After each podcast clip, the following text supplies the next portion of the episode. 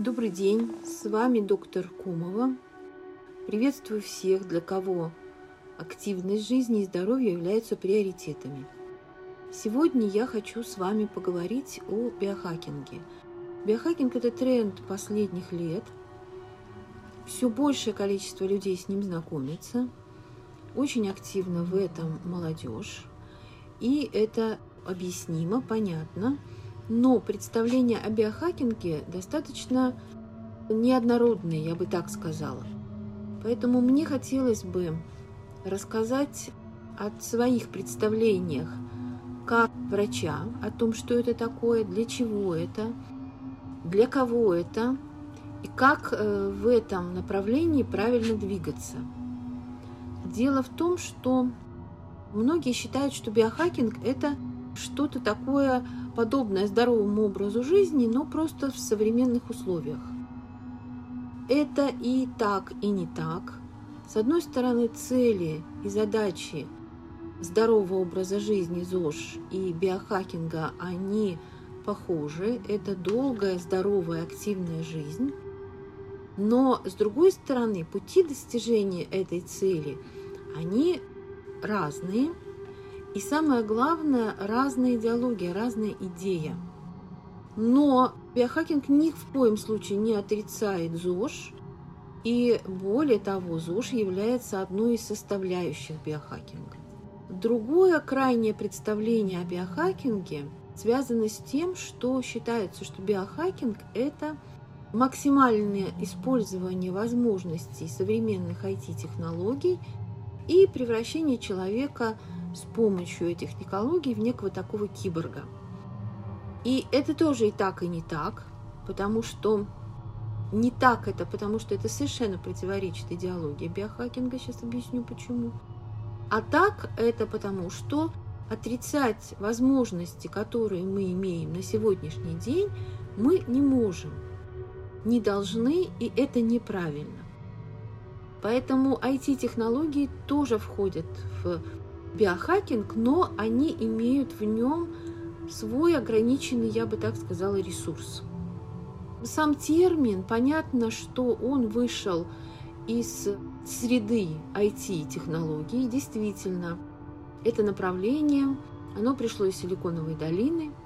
И парадокс в том, что, казалось бы, раз это направление развивали и развивают люди, которые занимаются всерьез именно технологиями IT, то как раз-таки представление о том, что трансформировать человека как киборга, это вот как раз и должно быть то, что биохакинг под собой подразумевает. А на самом деле вот парадокс в другом. Парадокс в том, что идеология, идея биохакинга заключается как раз-таки в том, что современный человек, он стал отставать в своем сегодняшнем развитии от тех возможностей, которые нам преподносит IT.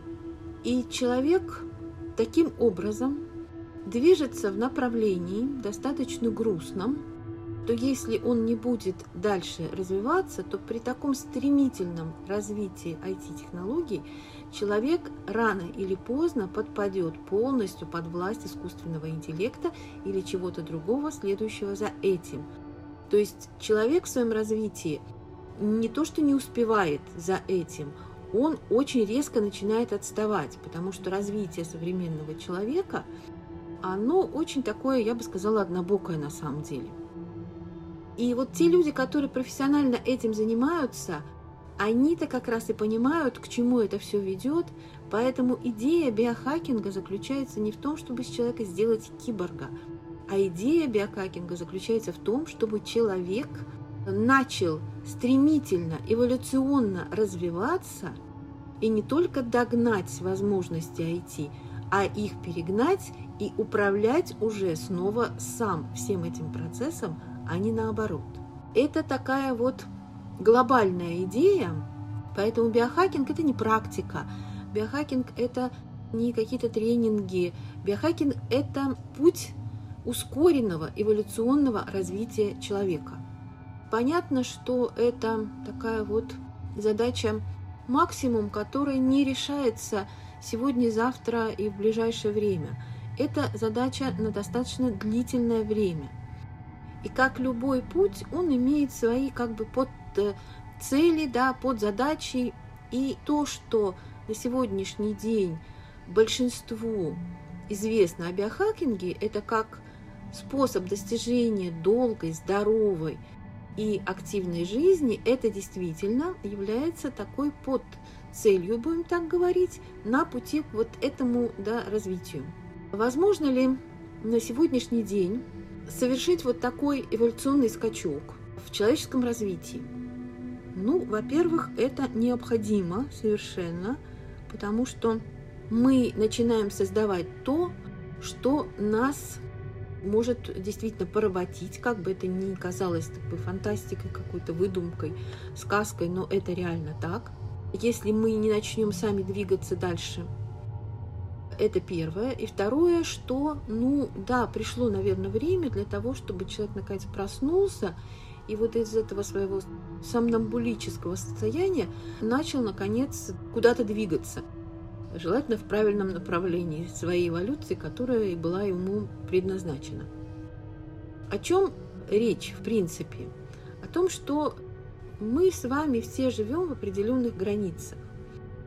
Биохакинг, хакинг, да, взламывание чего? Взламывание человека – это скорее, я бы сказала, взламывание тех границ, в которых человек на сегодняшний день существует – как живое существо, как личность.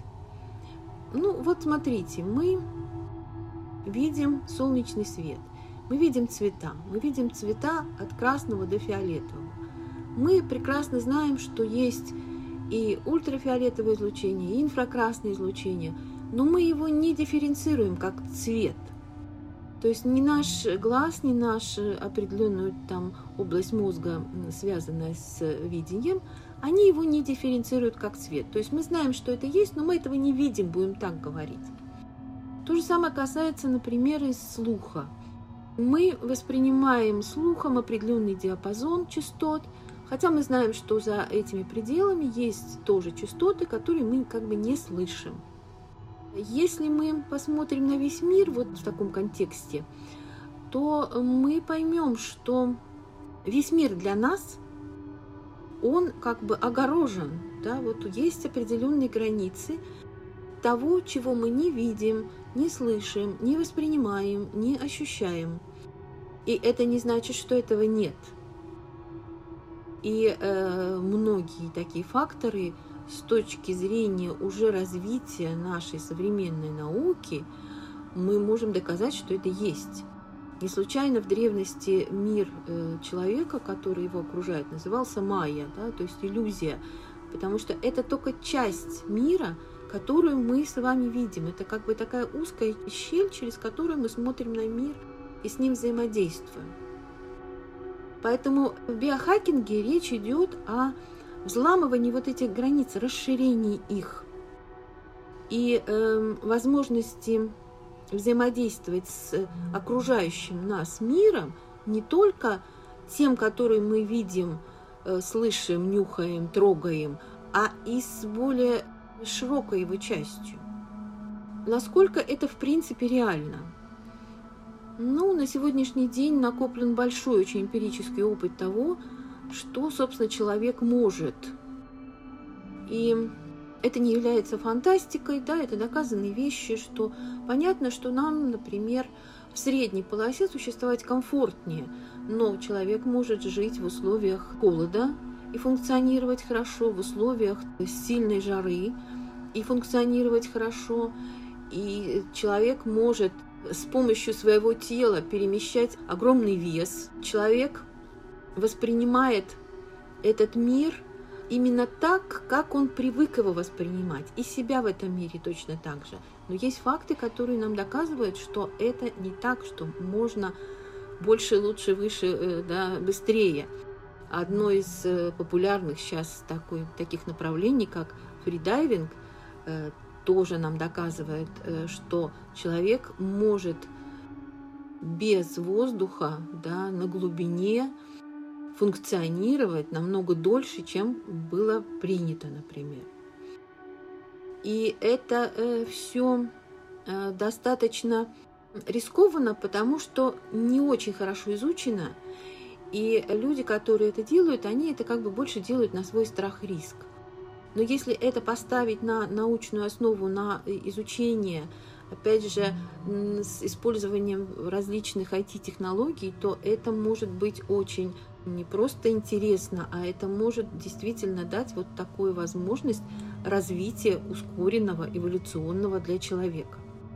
Это первое. Второе, на самом деле мы знаем очень хорошо, что возможности мозга, которые мы на сегодняшний день, как известно, используем не более чем там на 15-20% максимум, а остальное просто не используем, потому что не знаем, что это, точно так же, как и генетическую информацию, большая часть которой, да, даже генетика называется мусором, потому что непонятно, да, что это такое и для чего это. Но есть такие показательные примеры. Вот, например, младенец, которого мы считаем обычно таким существом бессознательным, а оказывается, его мозг работает в расширенном режиме по сравнению с мозгом взрослого человека.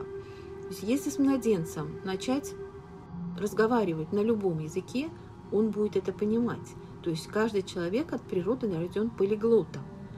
Если ребенку первого года жизни показать изображение обезьян одного вида, например, шимпанзе, ну разных шимпанзе, то э, мы обнаружим, что ребенок их различает, а взрослый человек нет.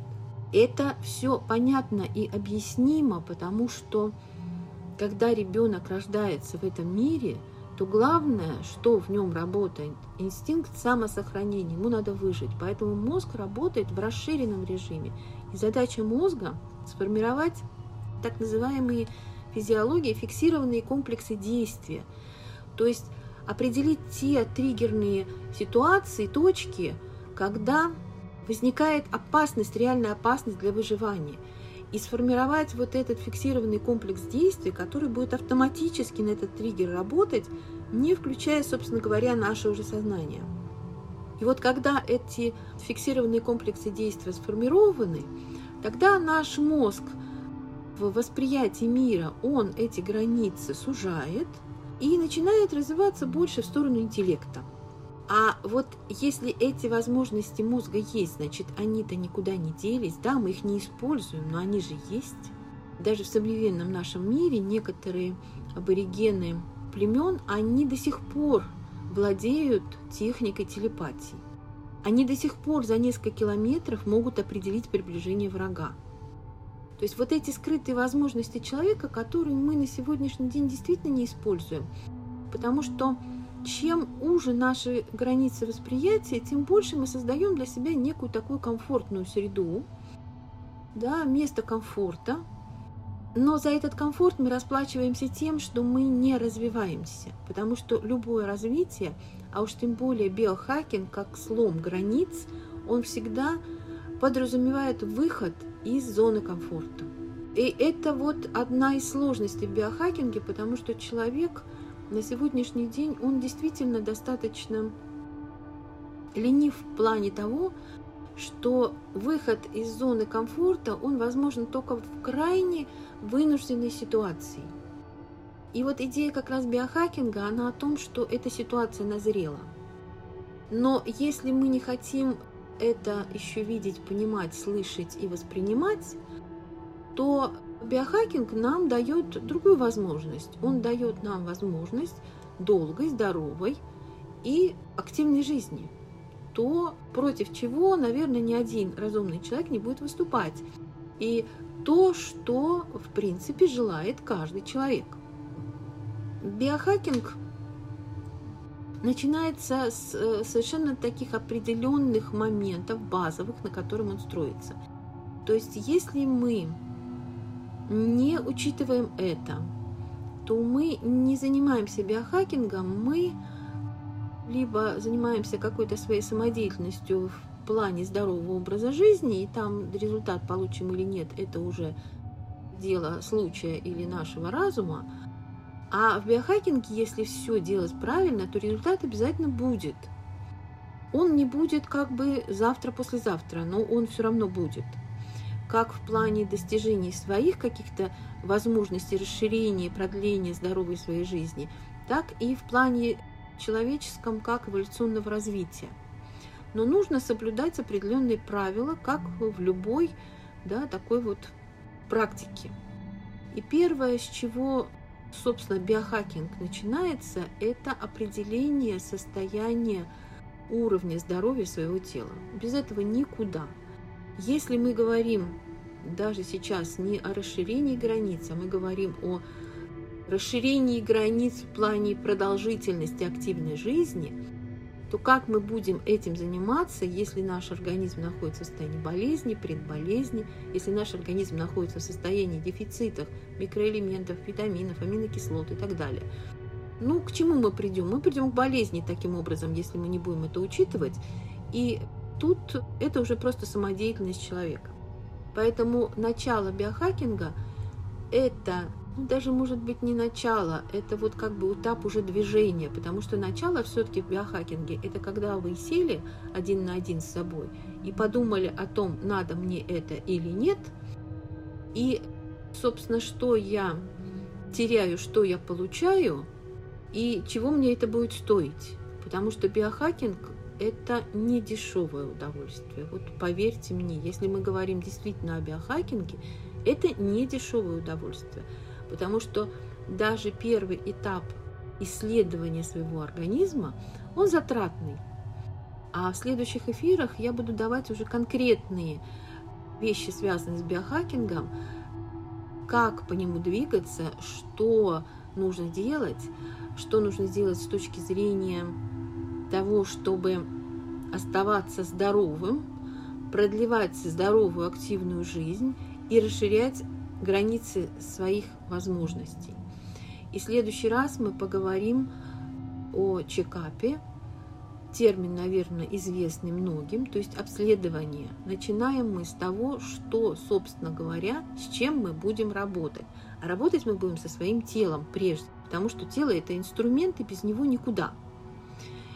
И я вам объясню, что такое чекап, что в него входит – Конечно, нужен специалист для расшифровки всего этого, но я вам дам такие вот моменты, на которые можно обратить внимание человеку, несведущему в медицине, они дадут вам определенную информацию, с которой дальше вы будете либо сами работать, либо будете обращаться к специалисту. Это уже вам решать.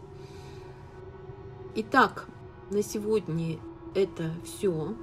Подписывайтесь на мои социальные сети, задавайте мне вопросы, я открыта к информации, и если вопрос моей компетенции, я, конечно же, вам отвечу обязательно. Спасибо за внимание, до следующих встреч.